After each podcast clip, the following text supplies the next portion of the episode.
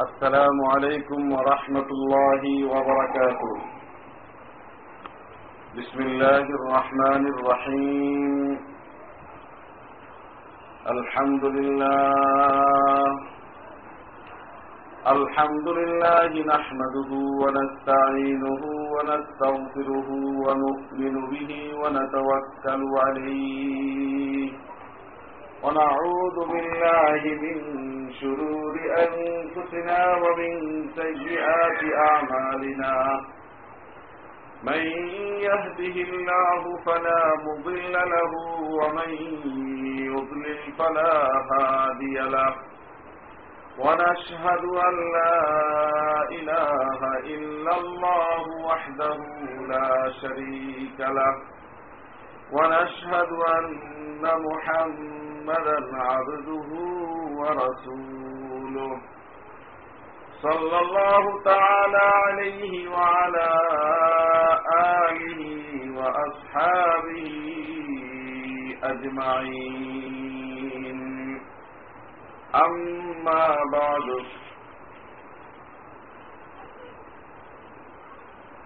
فقد قال رسول الله صلى الله عليه وسلم الصيام والقرآن يشفعان بالعبد. يقول الصيام إني منعته الطعام والشهوات بالنهار فشفرني فيه. ويقول القرآن منعته النوم بالليل فشفرني فيه. فيشفعان اللهم صل على محمد وعلى آل محمد. كما صليت على إبراهيم وعلى آل إبراهيم إنك حميد مجيد اللهم بارك على محمد وعلى آل محمد كما باركت على إبراهيم وعلى آل إبراهيم إنك حميد مجيد সম্মানিত উপস্থিতি আল্লাহ সুবহানাহু ওয়া তাআলার অগণিত অসংখ্য শুকরিয়া শত কোটি শুকরিয়া। রব্বুল আলমিন আমাদের সকলকে অন্যান্য সকল কাজ থেকে ফারেক হয়ে দিনই মজলিস একত্রিত হয়ে বসার তৌফিক দান করেছেন। এর শুক্রিয়া আদায় করি, বলি আলহামদুলিল্লাহ। আমাদের এই মজলিসটি এমন একটি মজলিস, যে মজলিসের উদ্দেশ্যে এলমের মজলিস দিনই শিক্ষা অর্জন করার মসজিদ, মজলিস। এই মজলিসে দিন শিক্ষার উদ্দেশ্যে ঘর থেকে বের হলে আল্লাহ তালার পক্ষ থেকে এই সমস্ত ব্যক্তিদের সম্মান জানানোর জন্য আকাশের ফেরেস্তারা নূরের তৈরি ফেরেস্তারা ওই সমস্ত লোকদের পায়ের নিচে নিজের পর বিছিয়ে দেয়।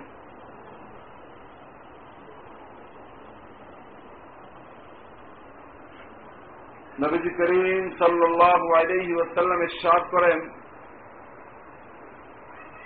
من سلك طريقا يلتمس فيه علما سهل الله له به طريقا الى الجنه যে ব্যক্তি এলেম অর্জন করার উদ্দেশ্যে কোন রাস্তা গ্রহণ করবে কোন পদ্ধতি গ্রহণ করবে এর বিনিময়ে আল্লাহ তাআলা তার জান্নাতে পৌঁছার রাস্তা সহজ করে দিবেন।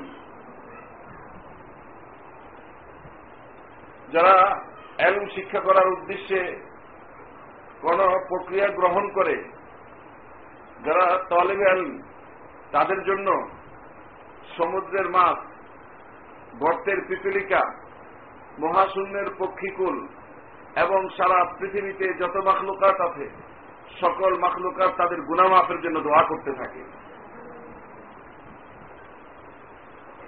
এই মজলিসে অংশগ্রহণ করার মাধ্যমে আল্লাহর কথা আলোচনা হয়, রাসুলের কথা আলোচনা হয়, দিনের কথা আলোচনা হয়।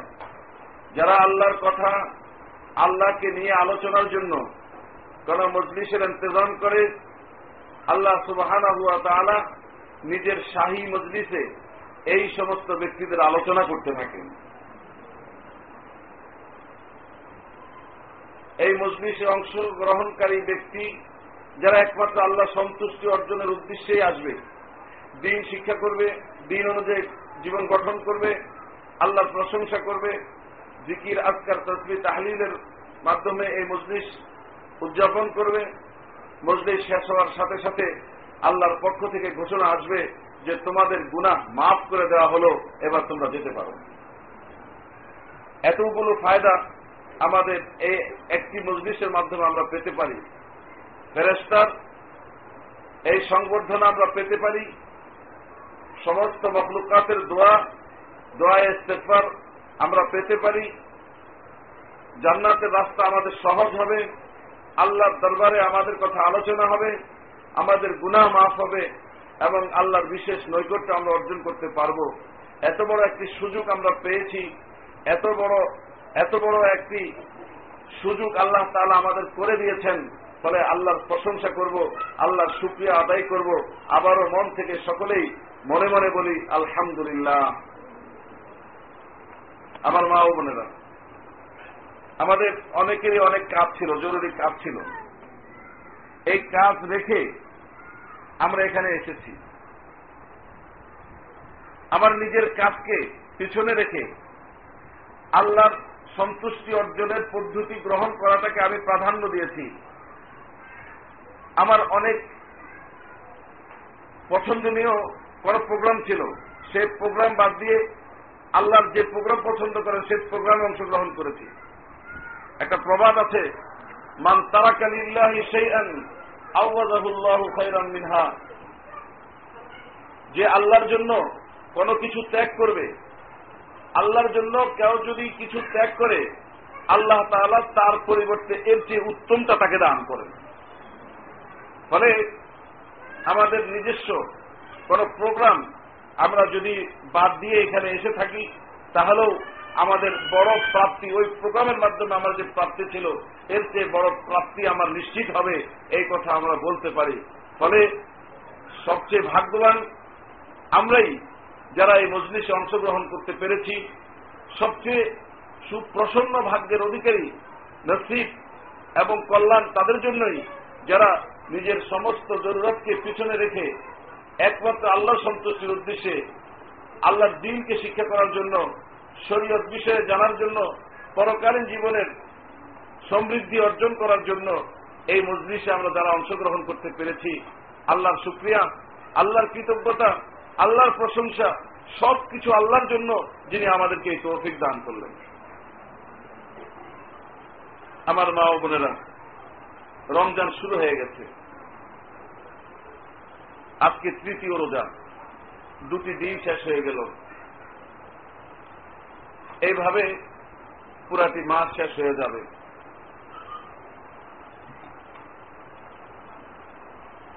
এই সুবর্ণ সুযোগকে যারা কাজে লাগাতে পারব, তাদের জন্যই সব দিক থেকে সৌভাগ্য।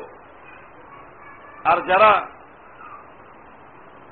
আগে যেভাবে ছিলাম, সেভাবে যদি থাকি তাদের একটু ভাবা দরকার, তাদের একটু চিন্তা করা দরকার। আগামী রমজান আমার হায়াতে, কুলাতে নাও পারে, আমি নাও পেতে পারি। আমি সুস্থ নাও থাকতে পারি, আমার এমন সুযোগ নাও থাকতে পারে। ফলে বুদ্ধিমত্তার পরিচয় তো তাই যে যখনই সুযোগ পাব, তখন অপেক্ষা না করে সুযোগটা কাজে লাগিয়ে দেওয়া।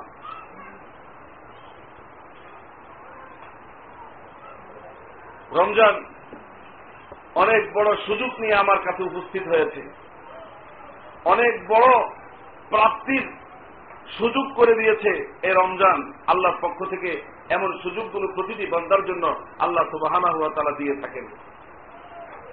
যে শয়তানের অসুয়াশার কারণে মানুষ নেক আমল করতে পারে না, সে শয়তানকে আল্লাহ তারা বন্দার সুবিধার্থে বন্দী করে রাখেন। শয়তান মানুষকে সেইভাবে ধোকা দিতে পারে না। রহমতের সবগুলো দরজা খুলে দেওয়া হয়। আজাবের সবগুলো দরজা বন্ধ করে দেওয়া হয়। জান্নাতের সবগুলো দরজা উন্মুক্ত করে দেওয়া হয়। জাহান্নামের সবগুলো দরজা বন্ধ করে দেওয়া হয়। আকাশের সবগুলো দরজা খুলে দেওয়া হয়। একজন মানুষ যতই নিতে চাইবে, এর চেয়ে বেশি দেওয়ার প্রতিশ্রুতি দেওয়া হয়েছে এই রমজান উপলক্ষে। ফলে আমাদের একটু বিবেক খাটানো দরকার, আমাদের একটু চিন্তা করা দরকার। রমজানেও যদি আমার অন্যায় আর অপরাধের ধারা অব্যাহত থাকে, রমজানেও যদি আমি নামাজ না পড়ে থাকি, রমজানেও যদি আমি অন্যান্য আবাদত থেকে বঞ্চিত থাকি, তাহলে আমার যে অকল্যাণ হবে, আমি যে বঞ্চিত হব, এই বঞ্চিত, এই এই ক্ষতিপূরণ কোনোভাবেই, এই ক্ষতি কোনোভাবেই পূরণ করা যাবে না, এর খেসারত কোনোভাবেই দেওয়া যাবে না। আমার মা বোনেরা, রমজানে যেভাবে আবাদতের সুযোগ আছে আবাদতের সব আল্লাহর কাছে বেড়ে যায়, রমজানের বাহিরে আবাদতের যে সব রমজান উপলক্ষে, ওই সবটি অনেক গুণ বৃদ্ধি করে দেওয়া হয়। যেমন আমরা বাইতুল্লাহ শরীফ গিয়ে হজের মৌসুম ছাড়া অন্য সময়ে তওয়াফ করা সাই করা এবং এহরাম বাঁধা, এই কাজের মাধ্যমে যে উমরা সম্পূর্ণ করা হয়, এই উমরার স্বভাব হল আল উমরা উমরাত ইলাল উমরাতে কাফারাতুন লিমা বাইনাহুমা। এক উমরা থেকে অপর উমরা পর্যন্ত দুই উমরার কারণে মধ্যবর্তী সময়ের যাবতীয় গুণা আল্লাহ তারা মাফ করে দেন। আর এই উমরাটি যদি কেউ রমজানে আদায় করে তাহলে তার কি পুরস্কার? আল্লাহ রসুল বলেন, আল উমরাতু ফি রমাদান। আল উমরাতু ফি রমাদান কাহাজ্জাতিন মাই। উমরাতুন ফি রমাদান তাদিলু হাজ্জাতাম মাই। ও উম্মত আমার সাথে হজ করার সৌভাগ্য তোমাদের হয়নি। মনে যদি আফসোস আসে, রসুলের সাথে হজকে আদায় করতে পারলাম না। কত সৌভাগ্যবান তারা যারা রসুলের সাথে, রসুলের সাহসর্য রসুলের সহবত অর্জন করতে পেরেছিল। নামাজের রসুলের সাথে অংশগ্রহণ করতে পেরেছিল। জিহাদ রসুলের সাথে অংশগ্রহণ করতে পেরেছিল। এবং রসুলের সাথে হজ করারও সুযোগ পেয়েছিলেন। আল্লাহ রসুল পরবর্তী উম্মতের জন্য একটা সুযোগ রেখে গেছেন। ওরে পাগল, আমার সাথে হজ উমরা করতে পারো নাই, মনে যদি আফসুস আসে, তাহলে একটু কাজ করতে পারো, কোন রমজানে যদি তুমি উমরা আদায় করতে পারো। এক, রমজানে যদি উমরা আদায় করা যায়, রমজানের উমরা আল্লাহ তালা আমার সাথে হজ করার মতন সব দিয়ে কবুল করে নিবেন।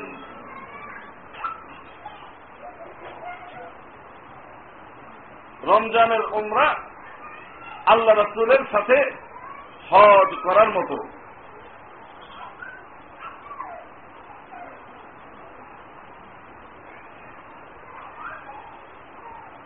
এই বাচ্চাগুলোকে কি ইয়ে ঠান্ডা করা যায় না?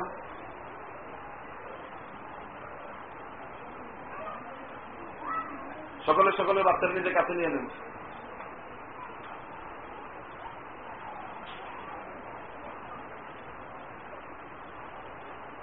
সম্মানিত উপস্থিতি। এইভাবে প্রতিটি আমলের সব রমজান উপলক্ষে আল্লাহ তালা বাড়িয়ে দেন।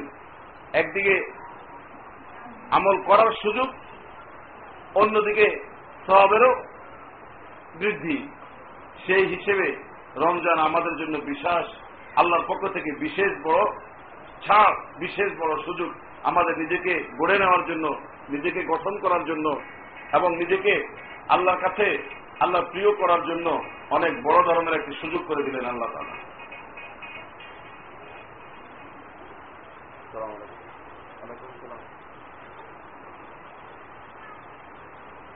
হ্যাঁ খেয়াল করো না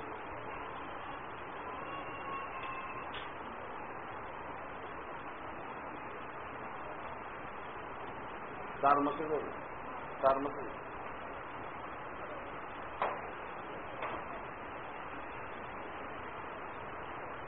ওয়ালাইকুম আসসালাম রহমতুল্লাহ। ইকবল ভাই?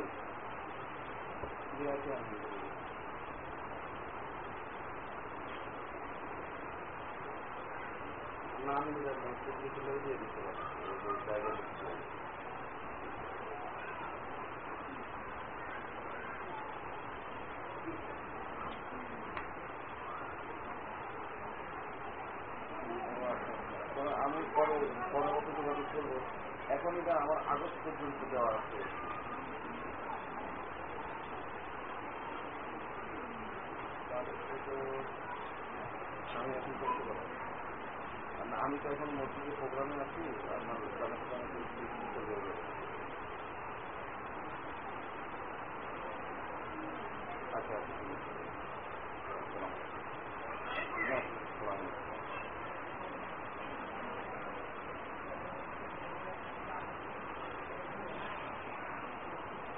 সম্মানিত উপস্থিতি।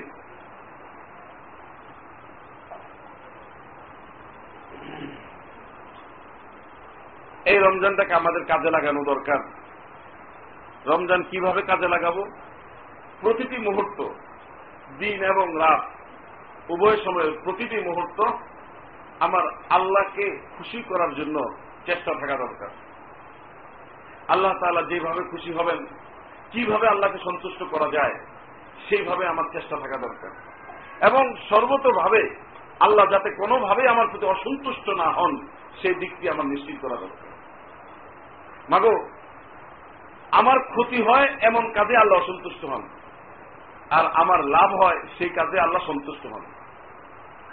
আল্লাহ তো আল্লাহ আল্লাহর যতটুকু থাকা দরকার, ঠিক ততটুকু আছেন।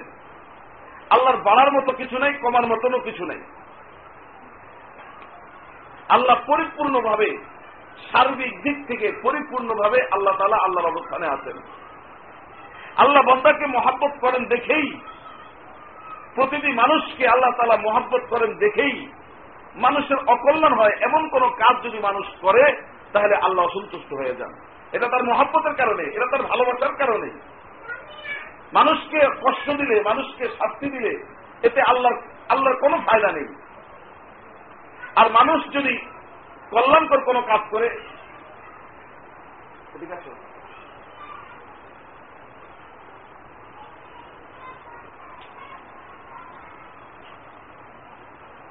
আর মানুষ যদি তার উপকারের তার কল্যাণকর কোনো কাজ করে, তাহলে তার কল্যাণ হয়ে গেল।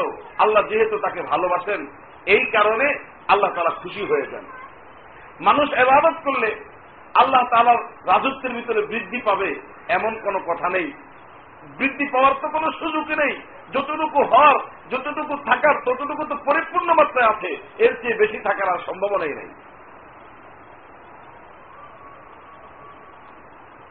আমার নিজেকে দিয়ে আমি কল্পনা করে বুঝতে পারি, আমার সন্তান যদি ভালো কোনো কাজ করে, তাহলে আমার ভালো লাগে, আমার খুশি লাগে। কেন? যে তার কল্যাণ হবে, তার লাভ হবে, সে মানুষ হতে পারবে। সন্তান মানুষ হলে, সন্তানের লাভ হলে আমার ব্যক্তিগতভাবে কি কল্যাণ আছে? কিন্তু যেহেতু সন্তানকে আমি ভালোবাসি, যেহেতু সন্তানের প্রতি আমার মহাব্বত আছে ফলে সন্তানের কল্যাণ কর অবস্থা দেখলে আমার কাছে ভালো লাগে। অনুরূপ ভাবে সন্তানের কোনো কষ্ট দেখলে, সন্তানের কোনো ক্ষতি দেখলে আমার কাছে খারাপ লাগে। কেন খারাপ লাগে? যেহেতু আমার সন্তানের প্রতি মহাব্বত আছে, সন্তানের অনিষ্টি হলে এটা আমার আমার ক্ষতি কি? আমার বাচ্চার যদি একটা হাত ভেঙে যায়, তাহলে আমার, আমি কোনো কষ্ট পাচ্ছি না। আমার শারীরিকভাবে তো কোনো কষ্ট নেই। তারপরেও আমার কাছে খারাপ লাগে কেন? আমার কাছে এই জন্য খারাপ লাগে, সন্তানটা আমার, এই সন্তানের প্রতি আমার মহাব্বত আছে। ন্যূনতম একটু মহাব্বত, সামান্য একটু ভালোবাসা, এই ভালোবাসার প্রতিক্রিয়া যদি এই মাত্রায় হয়, সন্তানের কোন কল্যাণ দেখলে আমার মনটা খুশি হয়ে যায়, আর সন্তানের অকল্যাণ দেখলে আমার মনটা ব্যথায় ভরে ওঠে। এর চেয়ে হাজার কোটি গুণ মহাব্বত যে আল্লাহর কাছে রয়েছে, সংরক্ষিত। সে আল্লাহ বন্দাকে মোহাব্বত করেন। একজন মা তার সন্তানকে যতটুকু ভালোবাসে, তার চেয়ে হাজার কোটি গুণ বেশি। সে আল্লাহর মোহাব্বতের দাবি অনুযায়ী বন্দার যদি কোনো কল্যাণ দেখে, খুশি হওয়া স্বাভাবিক। বন্দার যদি অকল্যাণ দেখে, রাগ হওয়া স্বাভাবিক। ফলে মোহাব্বতের জন্যই, ভালোবাসার জন্যই একজন মানুষের কল্যাণের জন্যই আল্লাহ সুবাহ যত রকমের লাভ হতে পারে আর যত রকমের কল্যাণ হতে পারে, সব কল্যাণ আর লাভ দিয়ে রমজানটাকে পরিপূর্ণ করে দিয়ে প্রতিটি বন্দার সামনে পেশ করেছেন, ওরে বন্দা, তুমি নিয়ে শেষ করতে পারবে না। এমন ভাবে আমি তোমার জন্য রহমতের ব্যবস্থা করে রেখেছি। যে যতই নিতে চাইবে, যতই পাইতে চাইবে, যতই অর্জন করতে চাইবে তা কাউকে কম করা হবে না। একবার করলে সত্তর বার করার মতো তোমাকে দান করা হবে। একবার করলে সাতশত বার করার মতন তোমাকে দান করা হবে। এমনকি রোজা যদি এরম জানে রাখতে পারো, এমন সোয়াব তোমাকে দান করা হবে যে সোয়াবের পরিমাপ সংখ্যা দ্বারা করা যায় না।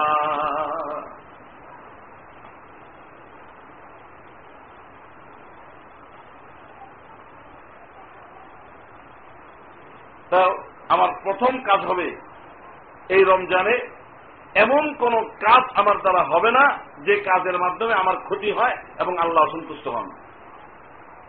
এমন কোন কথা বলা যাবে না যে কথায় আমার ক্ষতি হয় এবং আল্লাহ অসন্তুষ্ট হন। কথার আবার ক্ষতি কি?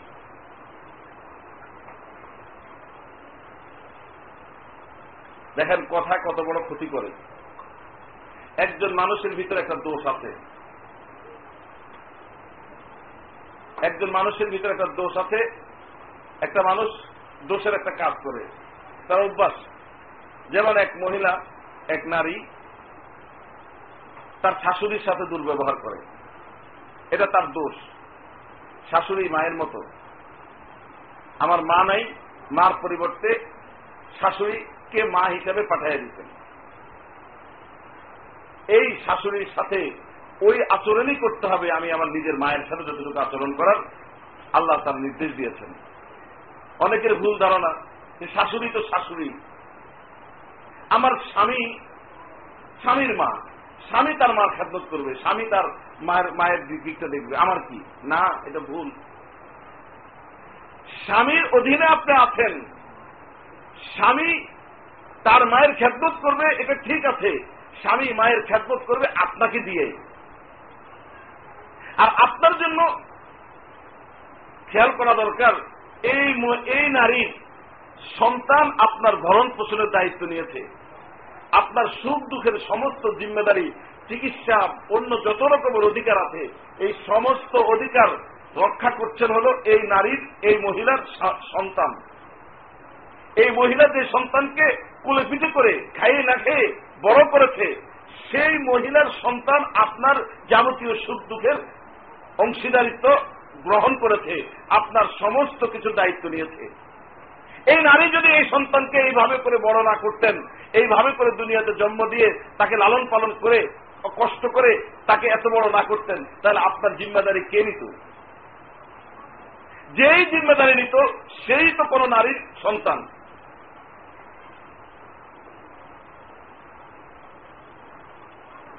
ফলে এই চিন্তা চেতনার কারণেই তো আপনার স্বামীর মা আর আপনার মা, এর মধ্যে পার্থক্য কি? তার খেদমত আপনাকে করতে হবে, তার সুযোগ সুবিধার দিকটা আপনাকে দেখতে হবে, তার চাওয়া পাওয়ার দিকটা আপনাকে দেখতে হবে।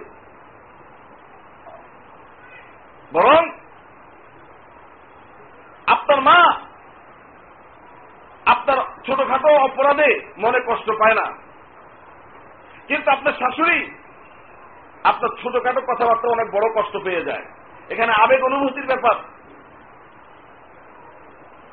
ফলে আপনার মায়ের মনে কষ্ট লাগাতে একটু দেরি হয়, কিন্তু শাশুড়ির মনে কষ্ট লাগতে দেরি হয় না। ফলে মায়ের সাথে যেভাবে আপনি আচরণ করবেন, শাশুড়ির সাথে আরও সতর্ক হয়ে আচরণ করা দরকার।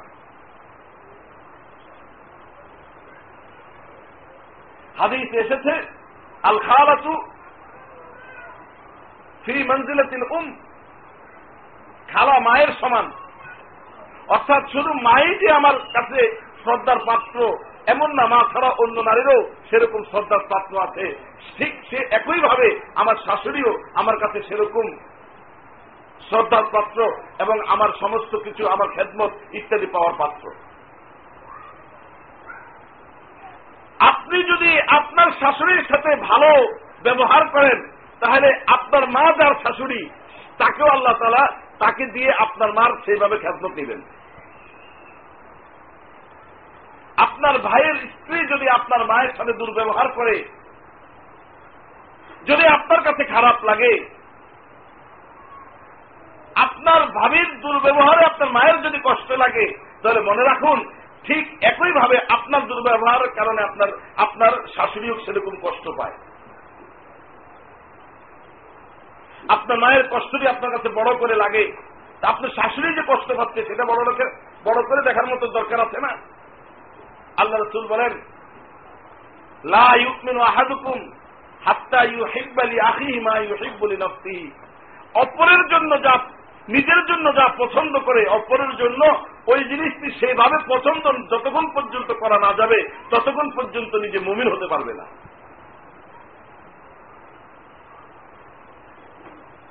আপনার মায়ের কষ্টটাকে যেরকম ভাবে আপনি দেখেন, আপনার শাশুড়ির কষ্টটাকে যদি সেরকম ভাবে না দেখেন, তাহলে আপনার ইমান তো পরিপূর্ণ হল না।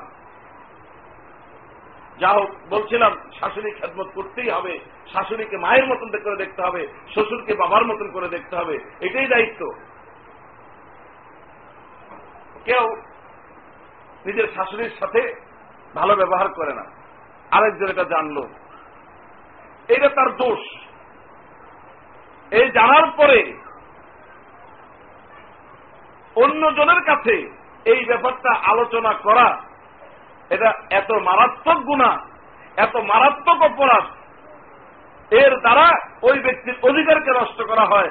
বন্দার অধিকার যদি কেউ নষ্ট করে তার যতক্ষণ পর্যন্ত বন্দার হক আদায় করা না হবে, ততক্ষণ পর্যন্ত আল্লাহ তারা তাকে মাফ করবে না।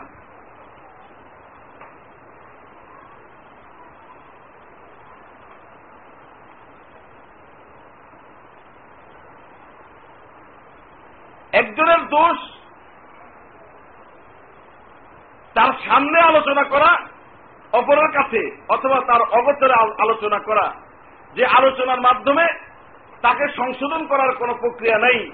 যে আলোচনা শুধুমাত্র তার এই দোষটাকে অপরের কাছে পৌঁছানোর উদ্দেশ্যে করা হয়, তাহলে এর দ্বারা মারাত্মক গুণা হয় কবিরা গুণা হয়, এই কবিরা গুণা মাফ হয় না। যতক্ষণ পর্যন্ত যার দুর্নাম করা হল, তার কাছ থেকে ক্ষমা না নেওয়া হবে, ততক্ষণ পর্যন্ত অপরাধী আল্লাহ তালাও ক্ষমা করবেন না। তবার মাধ্যমে সমস্ত গুণা আল্লাহ তালা মাফ করে দেন, কিন্তু অপরের হক নষ্ট করলে সেই গুণাগুলো আল্লাহ মাফ করেন না। সেগুলো গুলো থেকে মাপ পেতে হবে। যার হক নষ্ট করেছি, তার সাথে আগে মহামেলা পরিষ্কার করতে হবে।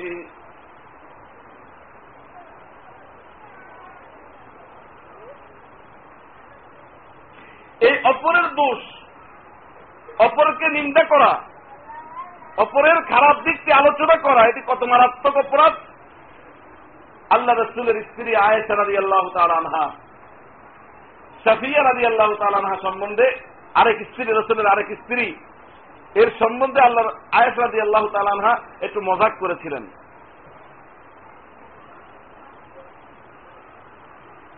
একটু ঠাট্টা করেছিলেন। আল্লাহ রসুল রাগ হয়ে বললেন, আয়েশা, তুমি যে কথা বললে, এই কথাটি যদি সমুদ্রের পানির ভিতরে ফেলা হতো, পুরা সমুদ্রের পানি নষ্ট হয়ে যাওয়ার জন্য সামান্য কথাটুকু যথেষ্ট ছিল। এটি এত মারাত্মক, এটি এত ক্ষতিকর, এটার এত অ্যাকশন এত খারাপ, এত এত প্রবল, এত কঠিন আর এত মারাত্মক, এত ভয়াবহ যে এই সামান্য কথাটুকু যদি একটা সমুদ্রের ভিতরে নিক্ষেপ করা হতো, পুরা সমুদ্রের সকল পানিগুলো নষ্ট হয়ে যাইত।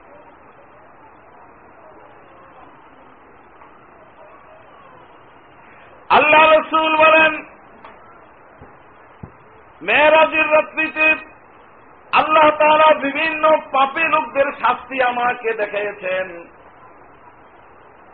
এক জায়গায় যায় দেখি, একদল লোক তাদের নখগুলো হলো তামার, এই নখ দিয়ে তাদের চেহারাকে ছিলতেছে, বুকের উপরে ফাটতেছে চেহারার বুককে ক্ষত বিক্ষত করতেছে তামার নখ দিয়ে।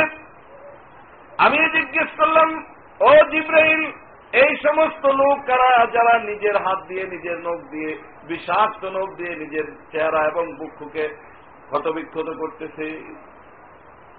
জিব্রাইল বললেন, এরা ওই সমস্ত লোক যারা নিজের ভাইয়ের গোষ্ঠ খাইত, মানুষের সম্মানের উপর আঘাত করত।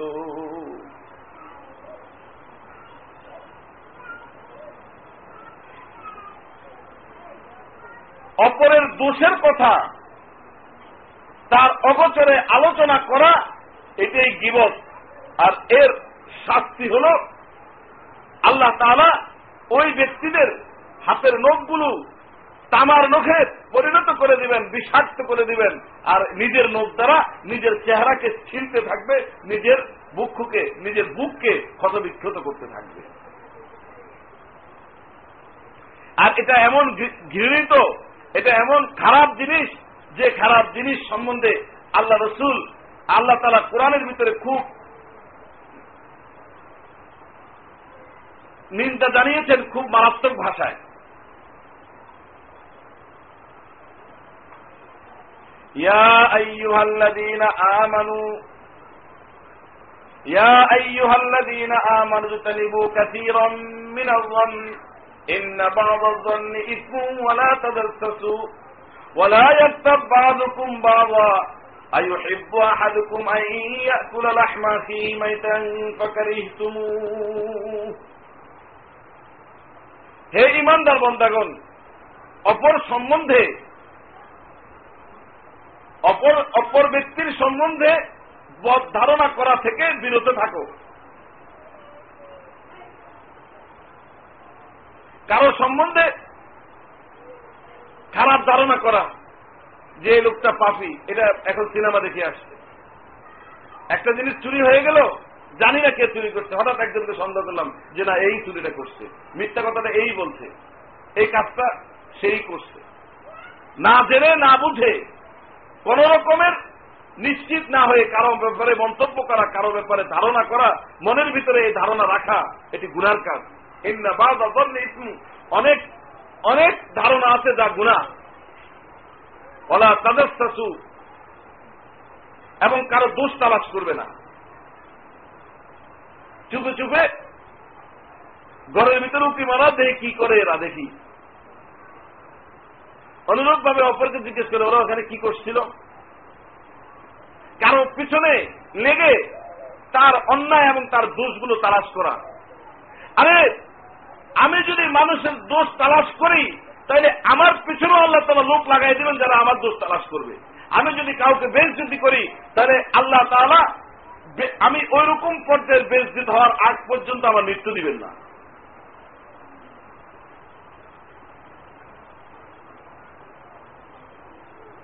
ফলে কারও দোষ তালাশ করা, কারও গোপন, তার গোপনীয়তা ভিতরে ভেদ করা, এটা শরীয়ত জায়েজ করে নেই, শরীয়ত না জায়েজ করেছে।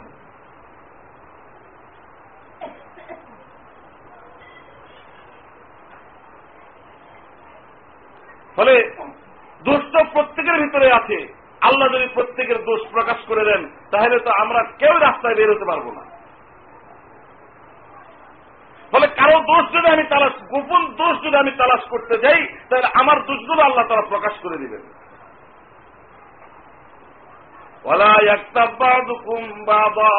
কেউ কারও বিবোধ করতে পারবে না।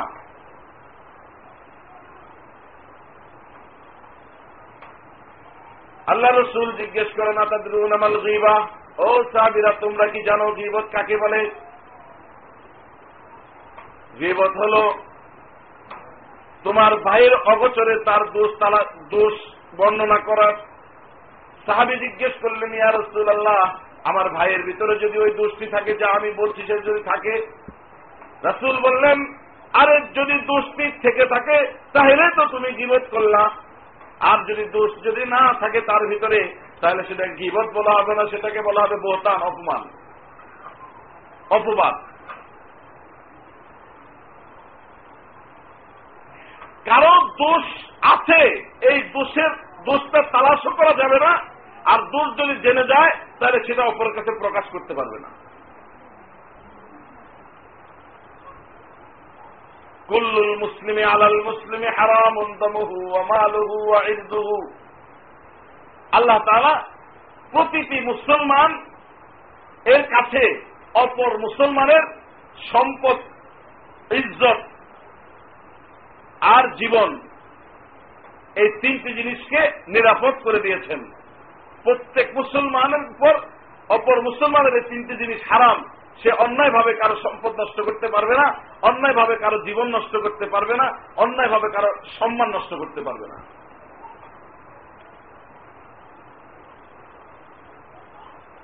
বিদায় হজেও আল্লাহ রসুল এই কথাগুলো বলে গেছেন যে আজকের দিনে, আজকের এই জায়গাতে, আজকের এই মাসে, এই মাসটি যেরকম সম্মানিত এই দিনটি যেরকম সম্মানিত, এই সময়টি যেরকম সম্মানিত, ঠিক একজন মুসলমান অপর মুসলমানের কাছে এই পর্যায়ের সম্মানিত।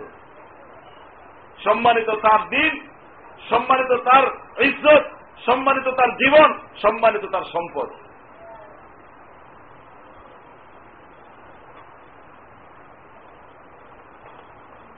এবার আমরা ভেবে দেখি, আমরা প্রতিদিন কত গুণা করতেছি। দুইজন একত্রিত হলে আলোচনার বিষয়বস্তুই থাকে, অপর ব্যক্তিরা কে কি করে। আর আমি নিজে কি কি করি আর না করি, সেটা নিয়ে পর্যালোচনা করলেও তো একটা ফায়দা ছিল যে যদি মন্দ কিছু থাকে, তার থেকে আমি পরিত্রাণ পেতে পারব এবং ভালো কাজ আরও বেশি করতে পারব। অপরে কি করে না করে, এই ব্যাপারে তো আমি দায়িত্বশীল নই, বরং অপর ব্যক্তি আল্লাহর কাছে যদি প্রিয় হয়ে যান, তাহলে তার দোষ তালাশ করার মাধ্যমে এবং তার কুৎসা রচনা করার মাধ্যমে তার দোষ অপরের কাছে প্রকাশ করার মাধ্যমে আমি নিজেকে খারাপ করলাম, নিজেকে কালার করলাম, আল্লাহর ওলির বিরুদ্ধে, আল্লাহর পছন্দনীয় ব্যক্তির বিরুদ্ধে নিজেকে আমি নিয়োজিত করে আল্লাহর সাথে যুদ্ধে অবতীর্ণ হলাম। যে ইমানদার, যে কাজ করে, সেই আল্লাহর ওলি আর আল্লাহ রসুল আল্লাহ তারা নিজেই বলেন হাদিস কুদ্দিতে মান আদ আলী ওলিয়ান ফাকাত আদান তহবিল হার একজন মুসলমানের বিরুদ্ধে একজন মুসলমানের সাথে যে দুশ্মনী করবে, আমি তার সাথে যুদ্ধের ঘোষণা দিলাম। কত মারাত্মক কথা। একজনের ঘরে গেলাম যে দেখলাম সে আমাকে আপ্যায়ন করল, ভাবি ভাবি বলে আমাকে আদর করল। তার একটা দোষ দেখিয়েছে, আমি অপরের কাছে তার দোষের কথা বলে দিলাম, অপরের কাছে তাকে খারাপ করে দিলাম। এর চেয়ে বড় জুলুম, এর চেয়ে বড় অন্যায় কি হতে পারে? অথচ আল্লাহ রসুল বলেন, একজন মানুষকে নিজের মতো করে যতক্ষণ পর্যন্ত মোহাব্বত করতে না পারবে, ততক্ষণ পর্যন্ত তুমি মমিন হতে পারবে না। যতক্ষণ পর্যন্ত মুমিন না হতে পারবে, ততক্ষণ পর্যন্ত তুমি জান্নাতে দাখিল হতে পারবে, জান্নাতে প্রবেশ করতে পারবে না।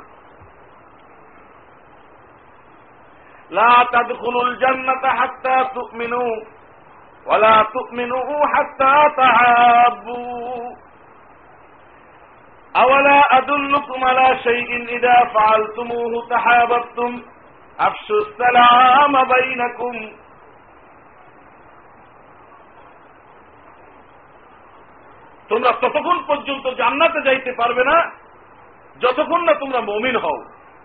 আর ততক্ষণ পর্যন্ত মমিন হতে পারবে না, যতক্ষণ না তোমরা একে অপরকে ভালোবাসো। একে অপরকে মহাব্বত করো।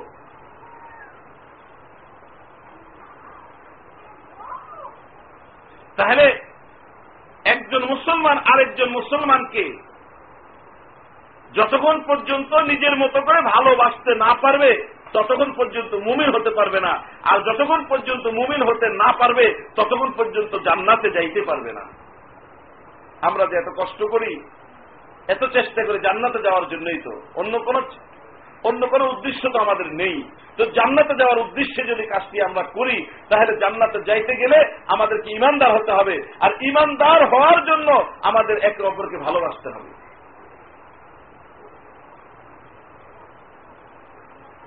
তো যাকে ভালোবাসি, তাকে অন্যজনের কাছে খারাপ করে দিতে পারি না। তার কোন দূষণীয় বিষয় অন্যের কাছে আমি বলতে পারি না। যদি বলে দেই, তাহলে তাকে আমি আর ভালোবাসতে পারলাম না। আর তাকে যদি ভালোবাসতে না পারি, তাহলে আমার আর ইমান পূর্ণতা লাভ করল না। আমি ইমানদার হতে পারলাম না।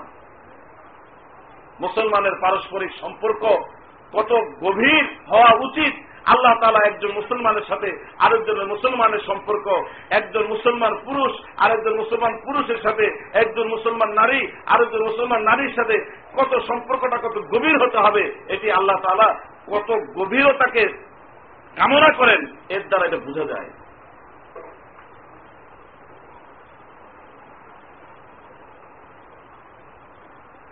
ইন্নামাল মুমিনুন খোয়া প্রতিটি মুমিনকে ভাই ভাই বলা হয়েছে। একজন মুসলমান আরেকজন মুসলমানের ভাই, একজন মুসলমান আরেকজন মুসলমানের বোন।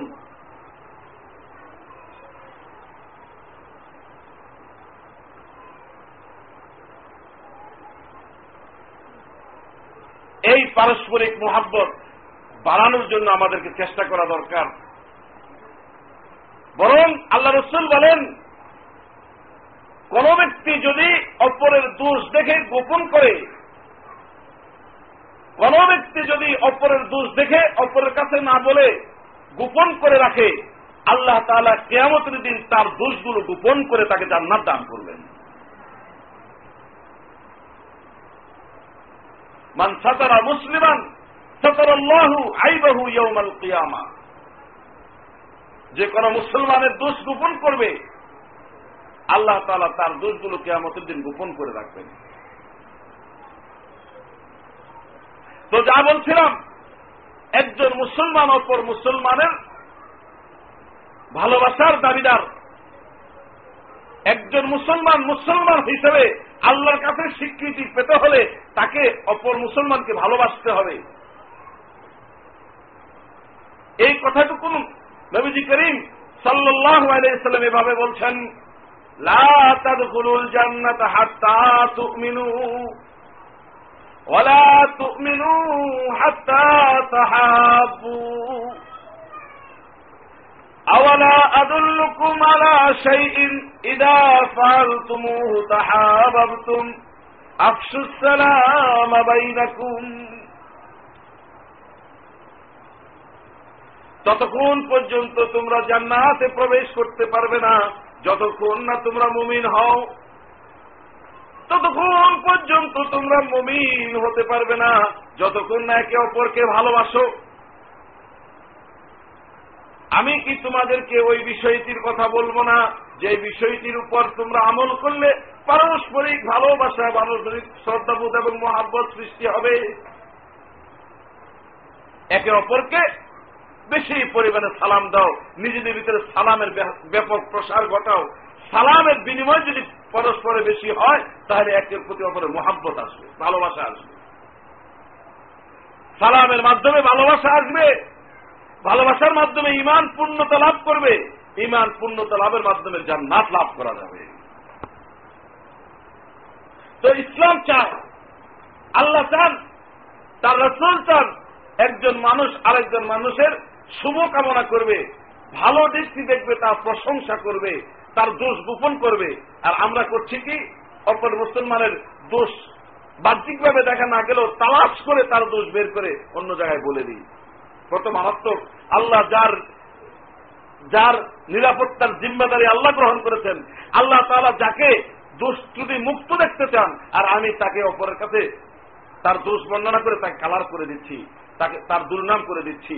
কত বড় মারাত্মক, আল্লাহর বিরুদ্ধে আমি পদক্ষেপগুলো দিচ্ছি আজকের এই রমজান থেকে এই সিদ্ধান্ত নিব। আমি আমার এই জবান দিয়ে আর কখনো কারও কোন দোষের কথা অপরের কাছে বলব না। হ্যাঁ এটা একটা কথা আছে। সংশোধনের উদ্দেশ্যে দোষের কথা বলা যায়। আমার সন্তানের ভিতরে একটা দোষ আছে। এটি আমি জানলাম, আমার স্বামী জানলো না। তাহলে তাকে সংশোধন করার জন্য স্বামীকে বলে দেওয়া যায় যে তার ভিতরে এই দোষগুলো আছে, এগুলো তুমি সংশোধনের ব্যবস্থা গ্রহণ করো। অনুরূপ ভাবে নামিয়ে পানি খাবে। ওই জায়গায় জগে পানি আছে দেখো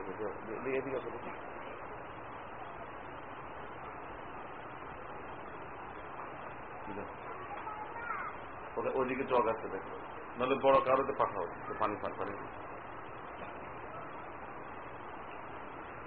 যা বলছিলাম, মা। আমার বান্ধবী, তার ভিতরে একটা দর্শনীয় বিষয় আছে।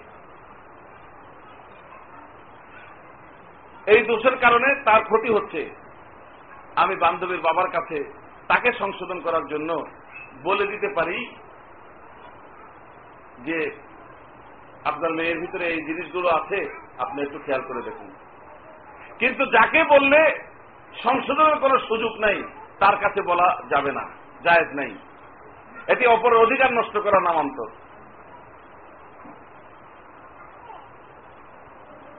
ফলে এই দিকগুলো আমাদেরকে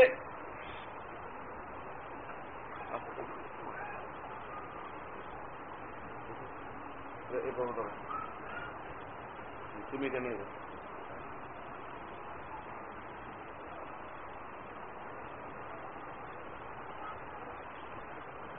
তো যে যেখান থেকে কথা উঠছিল রমজানে যে কাজের কোনো ফায়দা নাই সেই কাজ থেকে বিরত থাকব এবং যে কথায় কোনো ফায়দা নাই, সে কথা থেকে বিরত থাকব যে কথায় ফায়দা নাই, যে কাজে ফায়দা নাই উপকারিতা নেই সেই কাজ থেকে যদি বিরত থাকি, তাহলে যে কাজে ক্ষতি আছে, সে কাজ থেকে তো অবশ্যই বিরত থাকতে হবে। তো একটা জিনিস আমরা জানলাম যে জীবত সম্বন্ধে, এই জীবত থেকে আমাদের বিরত থাকতে হবে রমজানে এবং রমজানের বাইরে সবসময়। আরেকটি বিষয়, মিথ্যা কথা বলা। মিথ্যার ভিতরে কোন রকমের কোন কল্যাণ নাই। মিথ্যা সর্বতভাবে মানুষকে ক্ষতিগ্রস্ত করে। ফলে মিথ্যা পরিহার করতে হবে। অহেতুক কথাবার্তা। যে কথার কোনো ফায়দা নাই। খামাখে গপ গপ গুজারি। এগুলোর কোনো ফায়দা নাই, কোনো উপকারিতা নাই। এর থেকে আমাকে বিরত থাকতে হবে। আল্লাহ তালা মুমিনের পরিচয় দিতে গিয়ে বলেন অল্লাদিন আহুম মরিদুন যারা অহেতুক কথাবার্তা কাজ থেকে বিরত থাকে, অহেতুক কথা এবং কাজকে যারা উপেক্ষা করে, তারাই হচ্ছে মুমিন। আর এই অহেতুক কাজকে ত্যাগ করার মাধ্যমে যারা নিজেকে পূর্ণ মমিন হিসেবে সাব্যস্ত করতে পারবে, আল্লাহ তালা তাদের পুরস্কার ঘোষণা করতেছেন। তাদের জন্য আল্লাহ তালা জান্নাতুল ফেরদাউস তৈরি করে রেখেছেন তারা জান্নাতুল ফেরদাউসে প্রবেশ করবে। অথচ আমাদের অনেককে দেখা যায়, আমরা অহেতুক কথা এবং কাজের ভিতরে সময় নষ্ট করি। যে কাজের কোনো ফায়দা নাই, যে কাজের কোনো উপকারিতা নাই, সে কাজটাই হলো অহেতুক কাজ। তো মূল কথা হচ্ছে, এই রমজানের রাত্রের পুরাটি মুহূর্ত এবং দিনের প্রতিটি মুহূর্ত আমি কল্যাণকর কাজে ব্যয় করব। হ্যাঁ ঘুমিয়ে যদি থাকি, ঘুমের ভিতরে আমার কোনো অকল্যাণ নাই। হ্যাঁ অতিরিক্ত ঘুম হলে, যতটুকু প্রয়োজন তার চেয়ে বেশি ঘুম হলে এটা ক্ষতি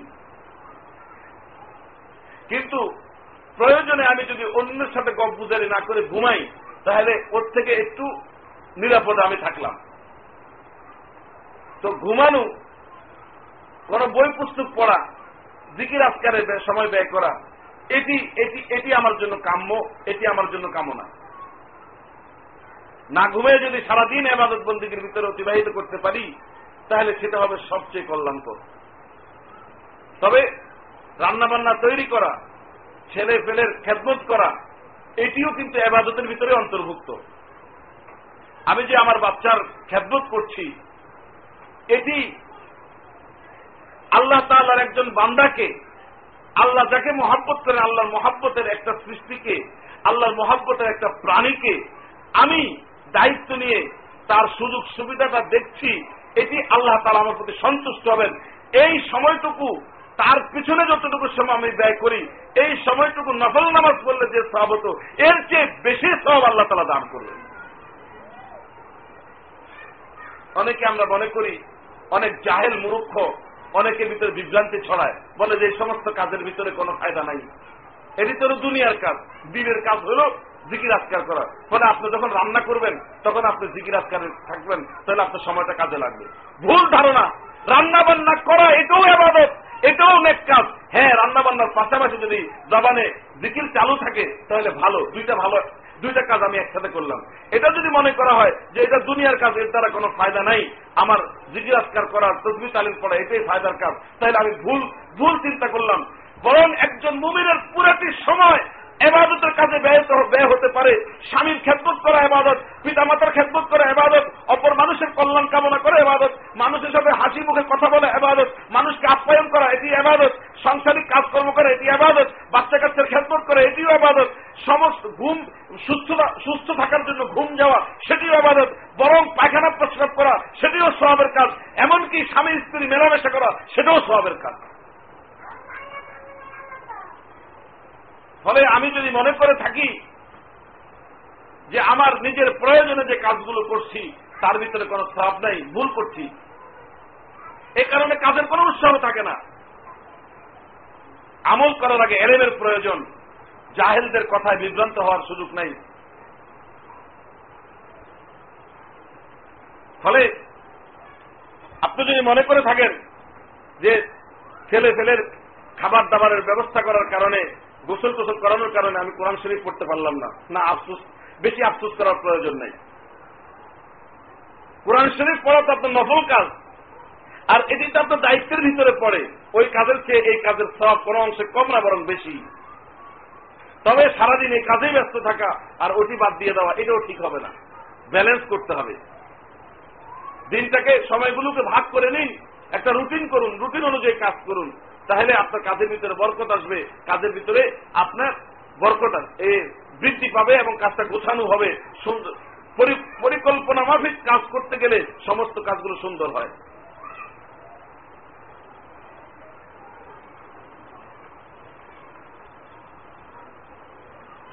যেটা বলছিলাম, এই গুরুত্বপূর্ণ মাসে প্রতিটি মুহূর্ত, প্রতিটি সেকেন্ড, প্রতিটি মিনিট আমার যাতে কল্যাণকর কাজে ব্যয় হয়, আমার যাতে সবের কাজে ব্যয় হয়, সেইভাবে আমার চেষ্টা করা দরকার। এই কাজগুলোর ভিতরেই আরও কিছু গুরুত্বপূর্ণ কাজ আছে। সেই গুরুত্বপূর্ণ কাজের ভিতরে এক নম্বর হল দিনের বেলায় রোজা রাখা। দুই নম্বর কাজ, ফরজ নামাজগুলোর পাশাপাশি রাতে নামাজ পড়া। রাতে নামাজ দুই ভাগে পড়তে পারি। একটা হল তারাবির নামাজ আর একটা হল তাহাজ্যদের নামাজ। তিন নম্বর কাজ হল বেশি পরিমাণে কোরআন তেলাওয়াত করা। চার নম্বর কাজ সৎকা করা, দান সৎকা বেশি পরিমাণে করা। ওমরা সুযোগ থাকলে ওমরা করা। সাত নম্বর কাজ রোজাদারদের ইফতার করানো। অপর রোজাদার দরিদ্র না ধনী মানুষ, সমস্যা নেই। তার কাছে ইফতার হাদিয়া পাঠানো। কিছু যদি না থাকে, অন্তত দুটি কুর্ম হলে একটি পেঁয়াজ, এক মুঠ বুড়ি বুট হলেও অপর কাছে পাঠানো যায়। রোজাদারদের ইফতার করানো। বেশি পরিমাণে দোয়া করা, তওবা করা, নেক কাজ বেশি পরিমাণে করা। তো এই কাজগুলো আমরা এই মাসে করতে পারি। এখন একটা একটা করে আমরা শুনব। যদি আমি রোজা রাখি তাহলে কি, তার কি ফায়দা? আল্লাহ রসুল বলেন মানসামা রমাদানা ইমান ও ইহতিসাবা, গুফির আলাহু মা তাকদ্দামা মিন যামবি যে ব্যক্তি ইমানের সাথে ইমান আছে এমন অবস্থায়, এবং সবের আশা করে আল্লাহ তালার জন্য রোজা রাখলে আল্লাহ সবাব দিবেন, এই আশায় রমজানে রোজা রাখবে, আল্লাহ তালা তার অতীত জীবনের যাবতীয় গুণা মাফ করে দিবেন।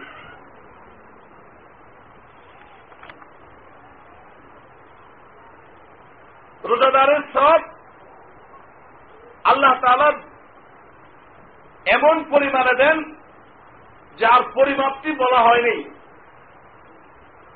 রসুল্লাহ বলেন কুল্লু আমলে ইবনে আদমি উদাআফুল হাসানাতু বিআশরি আমসালিহা ইলা সাবঈমিয়াতি যিফ قال الله عز وجل إلا الصوم فإنه لي وأنا أجزي به يدع طعامه وشهوته من أجلي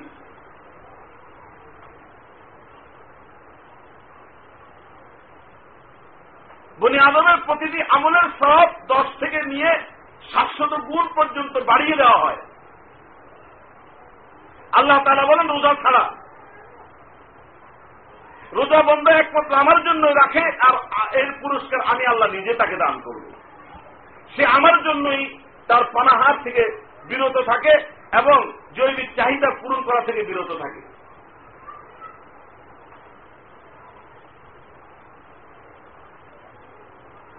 সম্মানিত উপস্থিতি এখানে লক্ষ্য করার বিষয়। প্রতিটি আমলের সব একটা সংখ্যার দ্বারা দেখানো হল। আর এখানে রোজার বিষয়টি একটু ব্যতিক্রম করে দেখানো হয়েছে। আল্লাহ তালা এর সংখ্যার দ্বারা বলে দেন যে কত বেশি দেওয়া হবে। অর্থাৎ এটার সব অত বেশি যা সংখ্যার দ্বারা নিরূপণ করা যায় না। সংখ্যার সীমা যেখানে শেষ হবে, রোজার সবের মাত্রা এর চেয়ে উপর থেকে দেওয়া হবে। রোজাদার রোজা রাখার কারণে পেটের থেকে যে দুর্গন্ধ বাইর হয়, এই দুর্গন্ধটি আল্লাহর কাছে নিষ্কাম্বরের চেয়ে বেশি প্রিয় বলে আল্লাহ রসুল হাদিসের ভিতরে বলেছেন।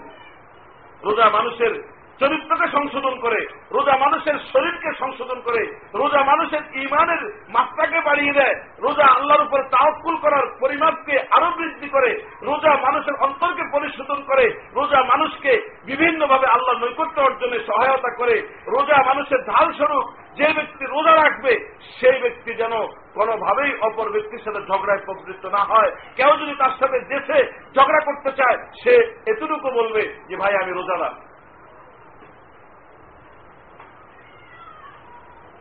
অপর হাদিসে এসেছে, নবীজি করিম সাল্লাম বলেন, মান সামা ইয়াওমান ফি সাবিলিল্লাহ, বা'আদাল্লাহু ওয়াজহাহু আনিন নার 70 খরিফা আল্লাহ রাস্তায় যে একটি রোজা রাখবে, আল্লাহ তাআলা এক এক দিনের রোজার পরিবর্তে তাকে জাহান্নাম থেকে সত্তর বছরের রাস্তা দূরে সরাইয়া দিবেন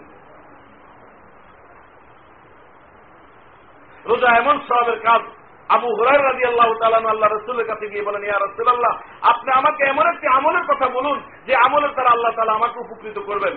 আল্লাহ রসুল বলেন, তুমি রোজা রাখো, কারণ রোজা এমন একটি আমল, এর সব এত বেশি তার আর কোন নজির নেই। রোজার মতো আর কোন আমল আল্লাহর কাছে নাই। রোজাই হল সবচেয়ে বেশি সবের আমল।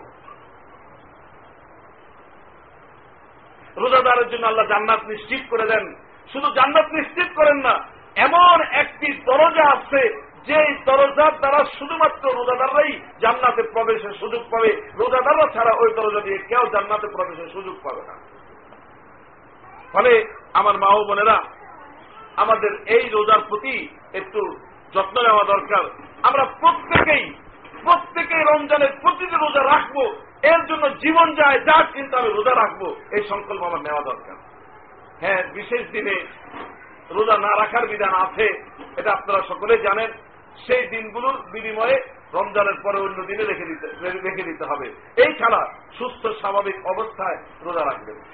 এখানে একটি কথা আছে, যে সমস্ত মায়েরা গর্ভবতী রোজা রাখলে তাদের কষ্ট হয়, অথবা গর্ভজাত সন্তানের কষ্ট হবে, তাহলে সে রোজা না রেখে আপাতত সে রোজা রাখবে না। একজন মিসকিন কে খানা দিবে? পরবর্তী সময়ে এই একটি রোজার পরিবর্তে একটি করে কাজ আছে করে নেবে। অনুরূপভাবে যেই মা তার সন্তান আছে, সন্তানকে দুধ দেয়, রোজা রাখলে সন্তানের দুধ কমে যাবে, সন্তানের কষ্ট হবে না খাওয়ার কারণে দুধ থাকবে না। এমন যদি আশঙ্কা হয়, সন্তানের আশঙ্কা অথবা নিজের জীবনের আশঙ্কা যদি থাকে, তাহলে ওই নারীও রোজা না রেখে থাকতে পারেন। এই প্রতি রোজার বিনিময়ে একজন মিসকিনকে খানা দিবেন এবং রমজানের পরে সুবিধা মতো সময়ে প্রতিটি রোজার পরিবর্তে একদিন করে রোজা রেখে কাজা করে দিতে হবে। তাহলে আমরা রোজা রাখব। আমরা রোজা রাখব, এই ব্যাপারে আমাদের কোন শৈথিল্য আশা চলবে না। আমাদের রোজা রাখতেই হবে। রোজা যারা রাখব, পানাহার থেকে বিরত থাকব। কথা বলে কেন? মাগো, কথা বলেন না।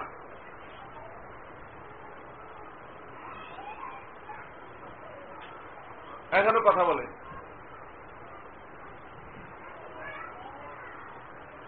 আপনারা তো আজকে শুনতে আসছেন, আজকে তো বলার জন্য আসেন নাই। আজকে শুধু আমি বলব। দেখেন বলতে বলতে বলতে বলতে ফেনাত মুখ দিয়ে তুলে বলাইছে তারপরও বলা শেষ হইতেছে না, বলতেই আছে। এরপর আপনাদের বলা লাগবে কিছু জন্য হ্যাঁ কোন প্রশ্ন জানার থাকলে আমাকে বলবেন, নিজেরা নিজেরা না। শুনেন, তাহলে আমরা রোজা রাখব। রোজা কাকে বলে? খাবার এবং পানীয় থেকে এবং স্বামী সহবাস থেকে দিনের বেলায় সূর্য ফজর রক্ত হওয়ার পর থেকে নিয়ে সূর্য অস্ত যাওয়া পর্যন্ত এই সময়টা এই তিনটি কাজ থেকে বিরত থাকার নাম রোজা। এই তিনটি কাজের পাশাপাশি আরও কয়েকটি কাজ থেকে বিরত থাকতে হবে। এটা হল রোজার বাহ্যিক দিক। পানাহার এবং স্বামী স্ত্রী সহবাস থেকে বিরত থাকা। রোজার আভ্যন্তরীণ আরেকটা দিক আছে, যেটা হল মূল দিক। এই দিকগুলো রক্ষা করা হয় ওই দিকটিকে সংরক্ষণ করার জন্য আল্লাহ রসুল বলেন মানলাম ইয়াদা কাউলাজ্জুর ওয়াল আমাল বিহি فليس لله حاجة في أن يدع طعامه وشرابه রোজা রাখা অবস্থায় রোজা রাখার পর যে ব্যক্তি অহেতুক অশ্লীল মিথ্যা, অবাস্তব কথা আর কাজ পরিত্যাগ করতে পারবে না। যে কাজে কোনো ফায়দা নেই, যে কাজে শুধু ক্ষতি আর ক্ষতি, এই কাজ যে ব্যক্তি পরিত্যাগ করতে পারবে না, তাহলে তার পানাহার পরিত্যাগ করার দ্বারা আল্লাহর কোনো প্রয়োজন নাই। রোজা শুধুমাত্র ওই ব্যক্তিদের পক্ষ থেকেই কবুল করা হবে। বাহ্যিক পানাহার পরিহার করার পাশাপাশি যাবতীয় অহেতুক কথার কাজ থেকে অশ্লীল কথা আর কাজ থেকে নিজেদেরকে যারা নিয়ন্ত্রণ করতে পারবে, তাদের রোজাই কার্যকর রোজা হিসেবে বিবেচিত হবে। আল্লাহ তারা রোজার মাধ্যমে যে সবের প্রতিশ্রুতি দিয়েছেন, ওই ব্যক্তিদের জন্য সে সব কার্যকর হবে। যে ব্যক্তি রোজাও রাখবে, পাশাপাশি গুনার কাজও করবে রোজাও রাখবে মিথ্যাও বলবে। রোজাও রাখবে অবাস্তব হেতু কথা এবং কাজও করবে। রোজাও রাখবে, গিবতও করবে। রোজা রাখবে, সিনেমাও দেখবে। রোজা রাখবে, টেলিভিশনও দেখবে।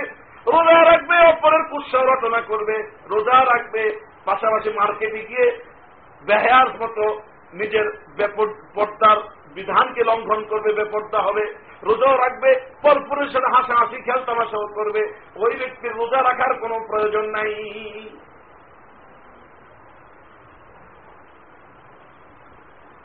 রোজা আল্লাহর জন্য যখন পানাহার পরিত্যাগ করা হয়, মনের ভিতরে এমন একটি আবেগ, এমন একটি অনুভূতির সৃষ্টি হয়, মনে হয় যেন পুরাটা জীবন আল্লাহর জন্য যদি কোরবানি করে দিতে পারতাম, তাহলে ভালো লাগতো।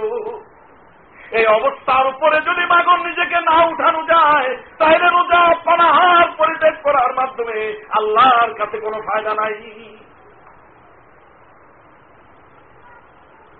নিজের পছন্দনীয় জিনিসগুলো পরিত্যাগ করার মাধ্যমে বন্ধ আল্লাহকে দেখাতে চায়, ও আল্লাহ, তুমি কি চাও আমার কাছে?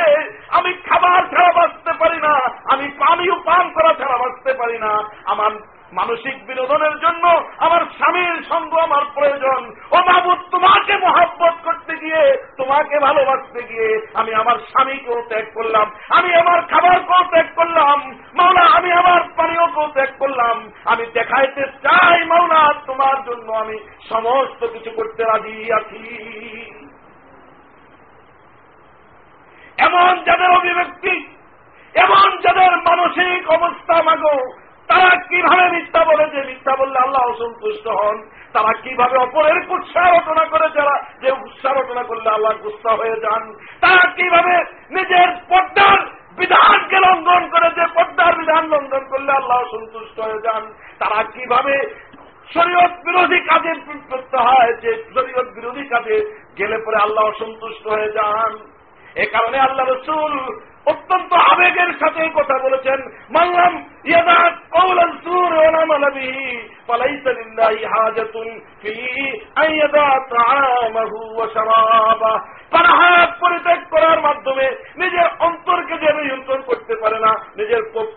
কুপবৃত্তিকে যে দমন করতে পারে না, নিজেকে অন্যায় কাজ থেকে বিরত রাখতে পারে না, অহেতুক কাজ থেকে নিজেকে যে নিয়ন্ত্রণ করতে পারে না, তাহলে তার পানাহার ত্যাগ করার দরকার নাই, আল্লাহর কোনো প্রয়োজন নাই তাতে।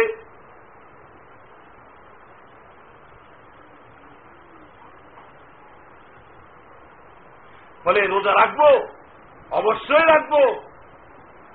এ রাখার পাশাপাশি আমাকে অন্যায়, পাপের কাজগুলো পরিহার করতে হবে। খবরদার। সময় কাটে না। শুয়ে শুয়ে টেলিভিশন দেখলাম। রোজার কোনো লাভ আছে? সময় কাটে না। দেবরের কাছে ফোন করে বা ঘণ্টা পর ঘণ্টা আলাপ করলাম। খালাতো ভাই, মামাতো ভাইয়ের কাছে ফোন করলাম। ফুফাতো ভাই যদি ফোন করেও, রোজার মধ্যে ফুফাতো ভাইয়ের সাথে ফিটলে আলাপ করা যাবে না।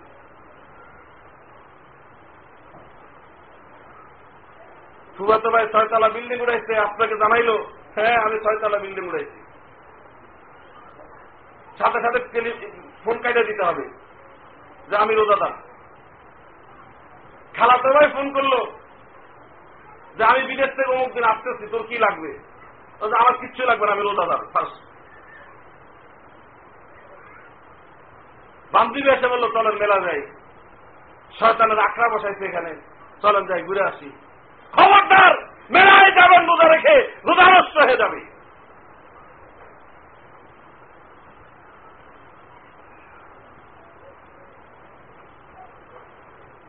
ফোন করে জানালেন, এই, আজকে হানিফ সন্তাদের ইত্যাদি আছে।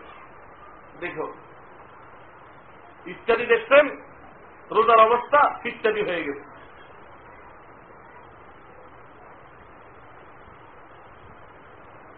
রোজা রাখতে হবে পানাহার ত্যাগ করার জন্য কেন বলা হয়েছে? এই জন্য বলা হয়েছে যাতে অন্তরটা দুর্বল হয়, প্রবৃত্তি যাতে নরম হয়, এটার উপরে যাতে শাসন করা যায়, আর এর মাধ্যমে পাপ থেকে যাতে বিরত থাকা যায়, এই জন্যই রোজা রোজার রোজার বিধান দেওয়া হয়েছে। নিজের নিজের প্রবৃত্তিকে দুর্বল করে প্রবৃত্তিকে দুর্বল করে এর উপরে শাসন করব, আল্লাহর এবাদত বন্দী করব।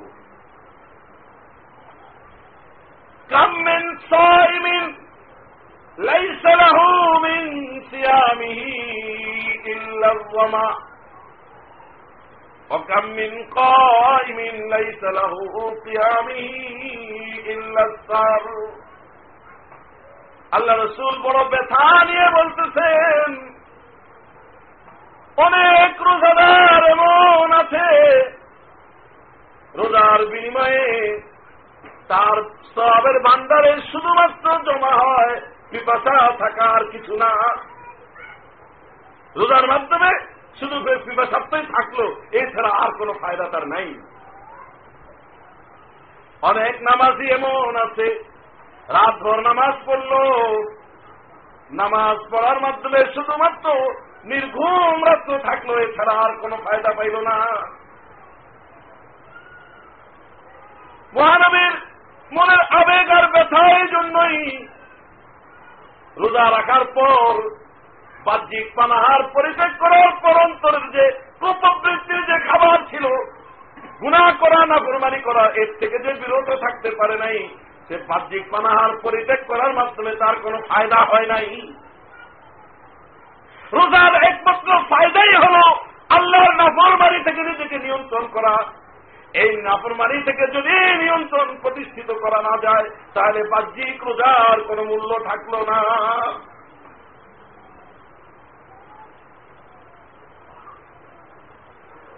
এই কারণেই বলছি, মাগো, মহান আল্লাহ প্রতি রাত্র এই মাসকে উপলক্ষ করে অনেক বন্ধাদেরকে তার জাহান নাম থেকে মুক্তি দান করে অনেক গুণাগার থেকে মাফ করে দেন। এমন একটি সময় নির্ধারণ করা আছে যে সময় দোয়া করলে আল্লাহ তালা দোয়া কবুল করে নেন।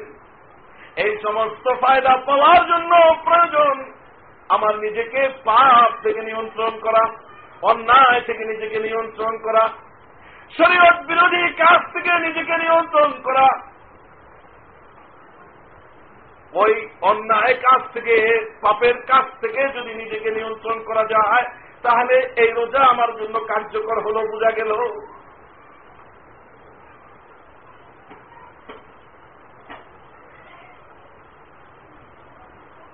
অতএব আমার মা ও বোনেরা, কষ্ট করব, সারাদিন না খেয়ে থাকব। এই কষ্টটা যাতে কাজে লাগে, এই কারণে পাপ থেকেও নিজেকে বিরত থাকতে হবে। ফলে নিজেকে কেউ যাতে না দেখে, পরপুরুষ নিজেকে যাতে না দেখে এটা যেরকম খেয়াল করতে হবে, আমিও পরপুরুষের দিকে তাকাবো না।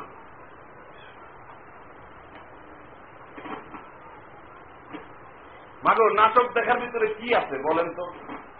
কি এমন মজা আছে নাটকের ভিতরে? এই বেলা বেড়ে ডলাডলি দেখার ভিতরে কি ফায়দা আছে?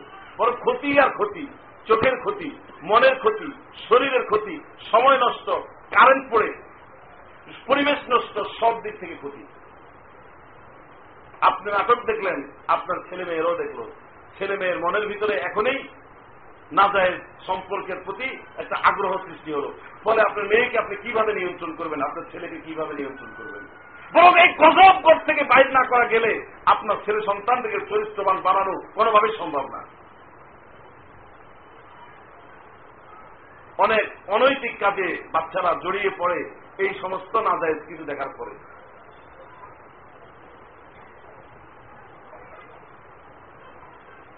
আপনার ঘরে তালিম হতে পারে। আপনার ঘরে তালিমের সিস্টেম শুরু করে দেন। আপনার ঘরে নামাজের সিস্টেম শুরু করে দেন। আপনার বাচ্চাদেরকে নিয়ে তাহাজ পড়েন, বাচ্চাদেরকে নিয়ে এশরাক পড়েন, বাচ্চাদেরকে নিয়ে নফল পড়েন, বাচ্চাদেরকে নিয়ে একটা গল্পের ইসলামী ইসলামী হাদিসের বই পড়েন। দেখবেন, যে সময়টা আপনি বিনোদনে কাটাচ্ছেন, এর চেয়ে বড় বিনোদন হবে। আল্লাহ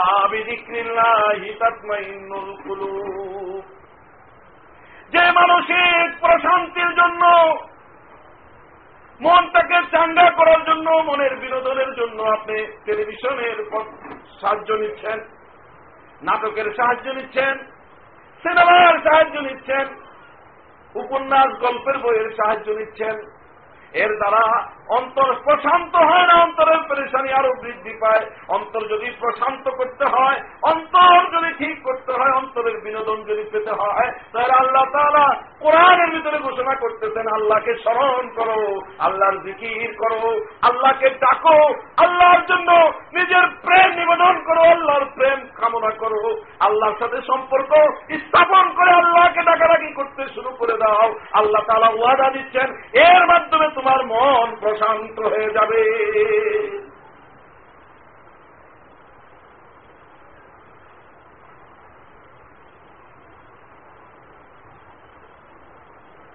إن هذه القلوب تصدأ كما يصدأ الحديد إذا أصابه الماء قيل وما جلاؤها يا رسول الله قال كثرة تلاوة كثرة ذكر الموت وتلاوة القرآن লোহায় মরিচা লাগলে ওই লোহার ঝম ধরে ঝম ধরে ব্যবহারেও কোন উপযোগী হয়ে যায়। অনুরূপ পাপের কারণে অন্তরের ভিতরেও ঝম ধরে অন্তর ময়লা হয়ে যায়। আল্লাহ রসুলকে জিজ্ঞেস করা হলো, ইয়া রসুল আল্লাহ লোহার ময়লা দূর করা হয় রেড দিয়ে ঘষে।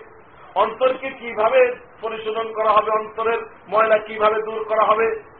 আল্লাহ রসুল বললেন, মৃত্যুর কথা বেশি বেশি করে স্মরণ করো। মনে করো, একদিন এমন আসবে, যেদিন তোমার ঘর থেকে তোমাকে বের করে নিয়ে যাওয়া হবে। গোসল দেওয়ানো হবে, সাদা কাপড় দিয়ে কাপড় পরানো হবে। বাচ্চাগুলো তোমার জন্য কানবে, স্বামীও তোমার জন্য আক্ষেপ করবে, কিন্তু কেউ তোমাকে একটু রাখতে চাইবে না। যে জায়গায় জীবনেও তুমি কোনদিন যাওয়ার চিন্তাও করো নেই, সেই মাটির নিচে তোমাকে পুঁতে রাখা হবে। সামনে কি? জান্নাত রয়েছে না জাহান নাম এই ব্যাপারটিও তোমার জানা নাই। জীবনের যত আমল করেছ, তা যদি কবল না হয়, তাহলে দাও দাও, আগুনের ভিতরে তোমাকে জ্বলতে হবে।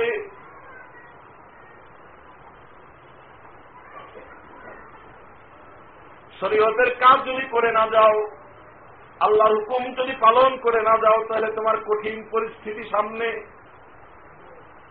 এই কথাটুকু মনে করার মাধ্যমে মনের কালিমাগুলো, মনের ময়লাগুলো দূর হয়ে যায়।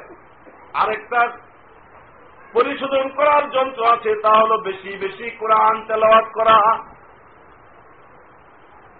মনের প্রশান্তির জন্য পরেশানি দূর করে মনকে চাঙ্গা করার জন্য যদি আপনি বিনোদন পেতে চান, তাহলে এই একমাত্র বিনোদন আছে পরকালী জীবন স্মরণ করা আর কোরআন তেলাওয়াত করা। অন্তরের মালিক আল্লাহ। আল্লাহ জানেন অন্তর কীভাবে শান্ত হয়, আর অন্তর শান্ত হওয়ার বিনোদন আল্লাহ তারা দিয়েছেন। আল্লাহর দিকির কোরআন তেলাওয়াত সুবাহান আল্লাহ আলহামদুলিল্লাহ লাহ আল্লাহ একবার মৃত্যুর কথা স্মরণ করা নামাজ পড়া শরীয়ত অনুযায়ী চলার জন্য চেষ্টা করা শরীয়ত সম্মত বইগুলো পড়া কোরআনের তফসিল পড়া হাদিসের ব্যাখ্যা পড়া এই সমস্ত কিছুর মাধ্যমে মনটা শান্ত হয়ে যায়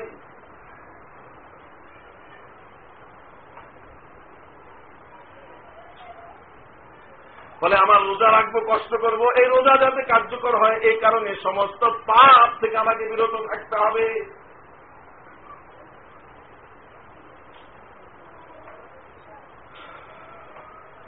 এবার রোজা সম্বন্ধে কিছু মাতালা।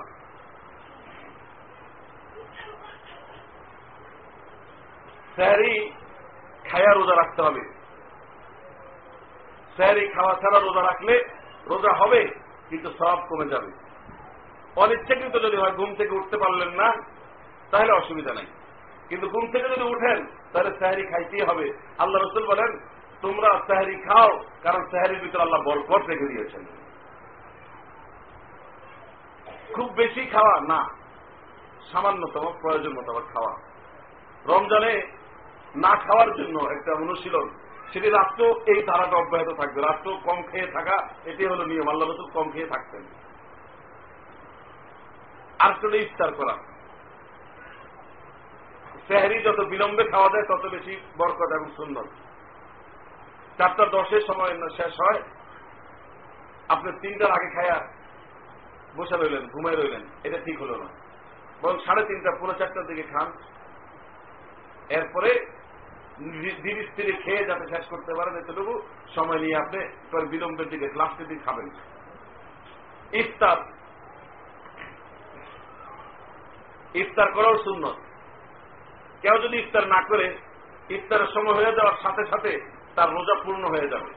কিন্তু ইফতার করলে আলাদা একটি সব পাওয়া যাবে।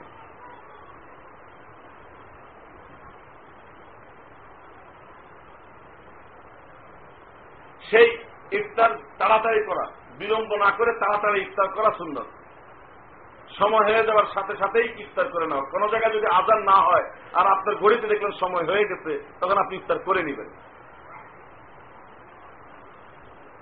ইফতার তাড়াতাড়ি করা এটাও সব বেশি হয়।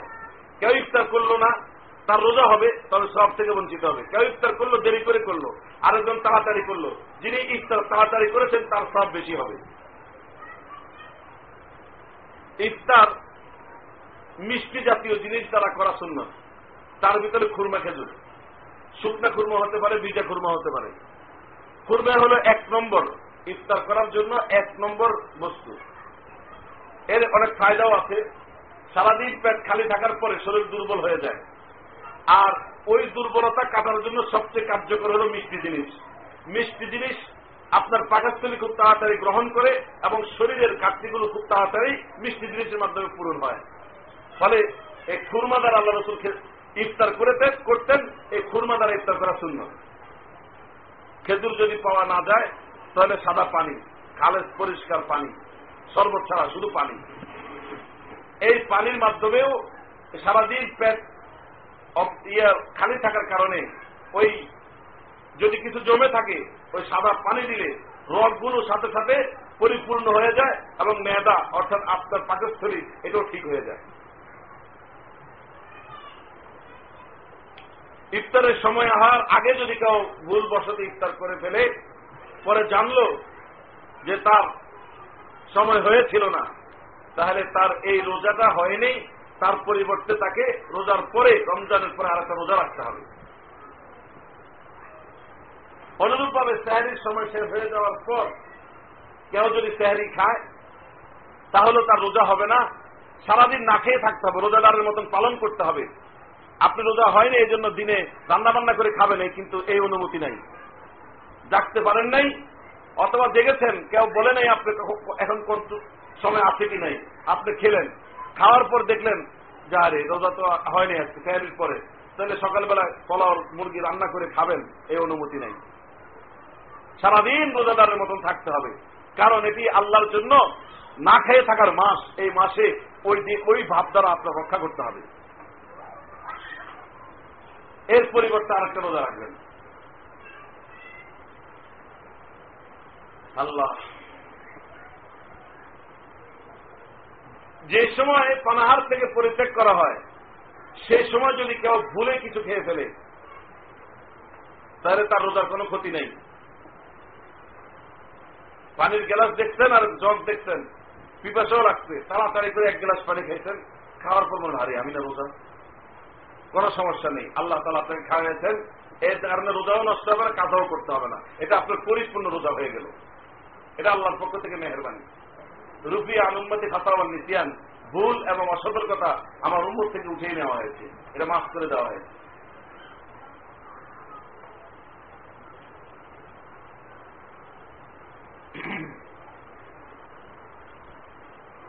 রোজা দিনের বেলা যদি কেউ ইচ্ছাকৃত ভাবে কিছু খেয়ে ফেলে, তাহলে তার রোজা নষ্ট হয়ে যাবে।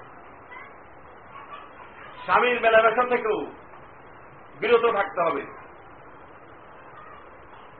যদি কেউ স্বামী মেলামেশায় প্রবৃত্ত হয়, তাহলে তার রোজা নষ্ট হবে তো হবেই, বরং তাকে এক রোজার পরিবর্তে ষাটটা রোজা রাখতে হবে।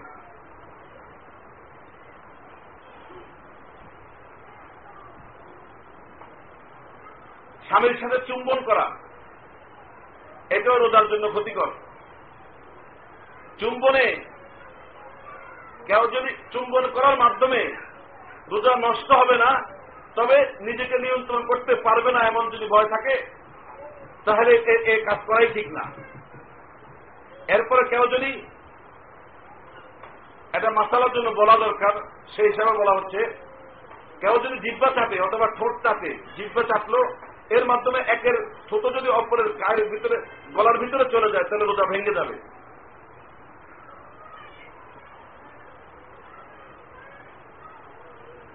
আর এমনি জড়াজড়ি করা, না করা ভালো। যদি কেউ করে, তাহলে রোজার ক্ষতি হবে না। কিন্তু জিব্বা চাপতে হবে ঠোঁট চাপলে, আর ছোট যদি একজনের, আরেকজনের গলার ভিতরে, পেটের ভিতরে চলে যায়, তাহলে রোজাই ভেঙে যাবে।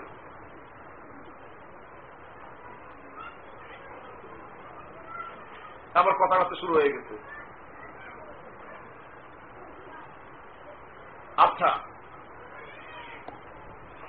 বাচ্চা খাবার দিচ্ছেন, এখন আপনি লবণ দেখতেছেন, এটা ঠিক হবে না। খাবার রান্না করার সময় অনেকে করে কি মুখের উপরে একটু জল দিয়ে খাখা করে ছোট করে ফেলে দেয়। আচ্ছা কেন দিলেন? যদি ফেলেই দিলেন, তো দিচ্ছেন কেন? দিয়ে কি মজাটা বুঝলেন? এটা ঠিক না। হ্যাঁ কোন কোন মুফতি সাহেব এই ফতোয়া দিচ্ছেন স্বামী যদি কারও বদমেজাজি হয়। কেমন বদমেজাজি? মুখে কোনো কথা বলে না, সবসময় হাতে এবং পায়ে কথাবার্তা বলে। এমন, কি করতাম এটা এর জন্য দোয়া করা ছাড়া আর কোন উপায় নেই। এরকম মুগুর মার্কা স্বামী যদি কারও হয়, এই মুগুর মার্কা স্বামীকে ঠান্ডা করার একটা নিয়ম আছে। আপনি তাকে ভালো করে দিবেন। আল্লাহ কাছে দোয়াও করবেন এবং তার সাথে ভালো ব্যবহার করবেন যে মুগুর ঠিক হয়ে যাবে। আর আপনি যদি তার সাথে মাঝে মাঝে বলেন, ওই গোলামের গোলাম, তুই আমার মানুষ খা। তাহলে মায়ের আরেকটা বেশি খাবেন। আর একটা দেওয়ার পরে যদি সুখ মেরে দেন বলে আপনি আমাকে মাফ করে দেন। তাহলে সাথে সাথে দেখবেন এই মুগুর সোজা হয়ে যাবে। আর যদি গেটি দেয় করে আপনি যদি মারি খাওয়ার জন্য প্রস্তুতি গ্রহণ করেন, একটা করলে আর একটা কর আর একটা করলে আর একটা কর তাহলে কিন্তু মারি খাবে না। এটা জীবনে সোজা হবে না। এই মুগুর মার্কে আল্লাহ না করুক, এরকম মুগুর মার্কা স্বামী যদি কারও হয়, তাহলে তরকারিতে লবণ না হলে ওই তরকারি আপনার গায়ের উপরে ফেলে দেয়। এমন যদি খারাপ মার্কা কেউ হয়, তাহলে তাকে তার অনিষ্ট থেকে বাঁচার জন্য তরকারির লবণ দেখার জন্য জিব্বা একটু চাটন দেওয়া, এটা জায়েজ বলছেন, তবে এই কথাটা ঠিক হবে না। মুগুরকে যদি অন্যভাবে সাহায্য করা যায়, তাহলে এতটুকু দরকার তো নাই। ও যখন চেতবো, আপনি তখন হাসে দিবেন। এই কি আমি চেতলাম, তুই আমার দাম দিলেন হাসলি। এমন যদি হয়, তাহলে বলব আমরা মাফ করে দেন। এমন করেন কে? কতক্ষণ পর্যন্ত আমার আপনি আদর করবেন? তাহলে এমন করতেছেন কি জন্য? বলেন, কোন জায়গায় আমার দোষ হয়েছে? আমাকে মায়েদের একটা স্বভাব হলো যে যখন বেড়া খেবে, তখন হেউ খেবে। আমি কি তোর থেকে কম আছি নাই কোনো দিক থেকে। না, এটা ঠিক না। একজনের ক্ষেত্রে আরও ঠান্ডা হয়ে গেলে ঘটনা ঘটে না। আর কিছু ফাজিল তো আছেই। এরা অন্য কোনো জায়গায় পারে না, বললোকে পারে। এদের জন্য দোয়া করা ছাড়া কোনো উপায় নাই। তো যেটা বলছিলাম সরকারি লবণ দেখার জন্য জিব্বায় কিছু দেওয়া, এটা ঠিক না। এতদিন পর্যন্ত রান্না বান্না করতেছেন, দুই একদিন হোক না, সমস্যা, অসুবিধা কি? আর আমাদের এখানে তো আলহামদুলিল্লাহ সব জায়গায় গ্যাস আছে, মাগরীবের পরেই তো রান্না করা যায়। অথবা ছোট বাচ্চাদেরকে দিয়ে লবণ দেখাইলেন।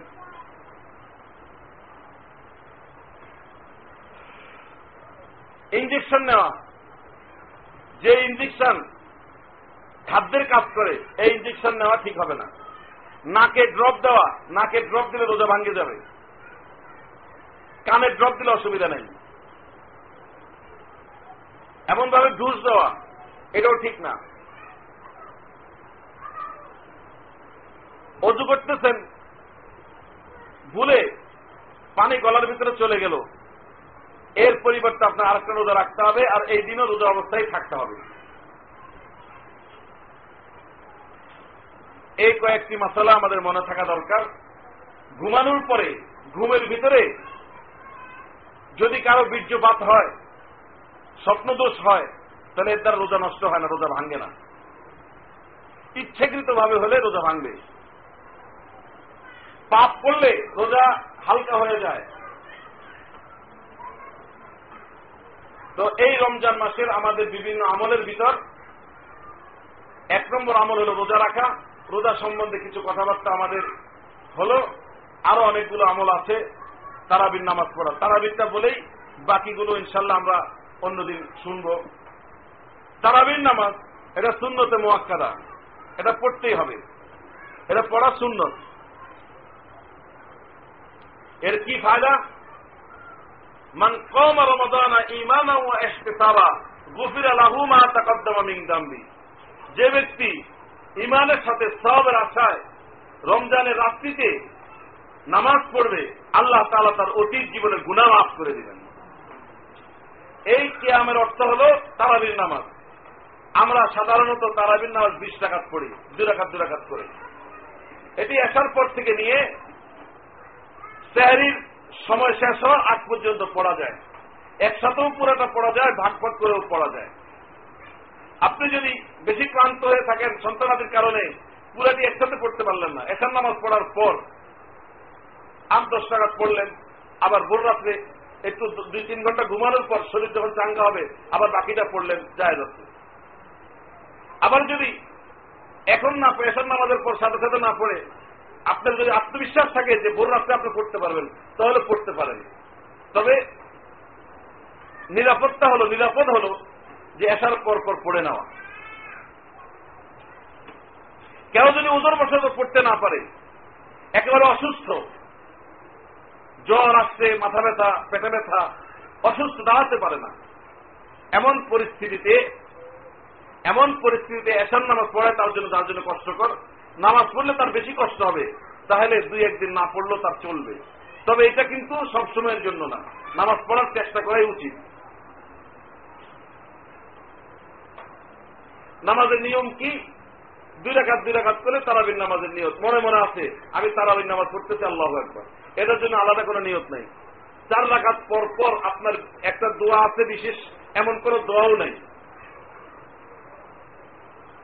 সুবাহান দিল মুলকে ওয়াল মালাকুত সুবাহান দিল ইজ্জত ওয়াল আজমত ওয়াল আইবত ওয়াল কিবরিয়া ওয়াল জাবারুত।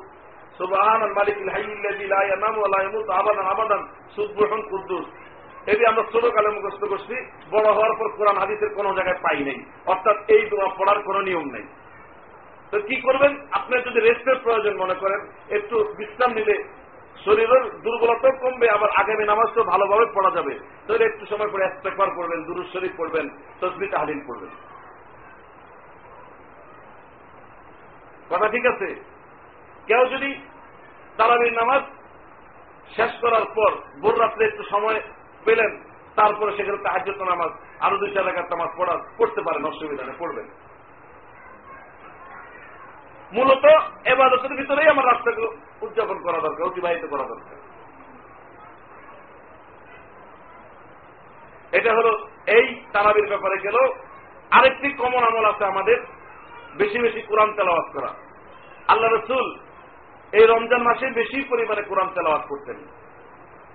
এই কোরআন খতম করার চেষ্টা করা, কোরআন তেলাওয়াত করব বেশি বেশি পরিমাণে, রাত্রে, দিনে, সবসময়। আগামী সপ্তাহে ইনশাল্লাহ কোরআন তেলাওয়াত সম্বন্ধে এবং অন্যান্য দান সৎকার ইত্যাদি বিষয়ে আমরা আলোচনা শুনব। আল্লাহ তালা আমাদের সকলকে ন্যাক কাজ বেশি পরিমাণে করার তৌফিক দান করুন।